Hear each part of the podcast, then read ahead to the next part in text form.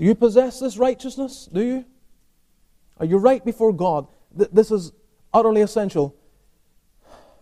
To grasp this, to grasp not merely that you have prayed a prayer and you've had your sins washed away, but to understand that what Jesus Christ is doing, even in what we're looking at in Luke chapter 2, He is fulfilling all righteousness. He is fulfilling the law that He might credit to you the one thing you lack, which is a life without blemish and without spot.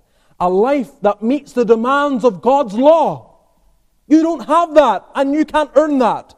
Even if you start it from this day forward to do your best to live as God has said in His Word, you would still utterly fail. You would fail first because you can't wash away your past, and second because you won't be able to keep the effort that you might give to the law. You're so filled with sin. Iniquity comes out of you as natural as anything at all.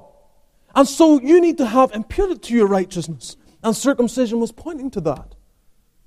It was indicating, foreshadowing the need for righteousness, and Jesus Christ puts himself under this, and he is the one that's actually going to bring it to pass. The righteousness that, that you need. This, this, this is the privilege of the people of God. It's the, it's, it's, it's the grounds of their assurance. To know not, not merely that my sins are washed away. Yes, all the guilt's gone, all, all the sin is gone.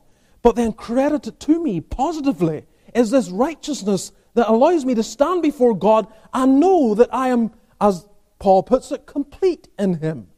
I'm not lacking anything. It's not like the, the slate has been wiped clean and I can start afresh and then try again and do my best to live as God would have me live. It's not just wiping the slate clean, it's wiping the slate clean and then giving to you everything needed so that you can stand before God as if you lived a full life without sin.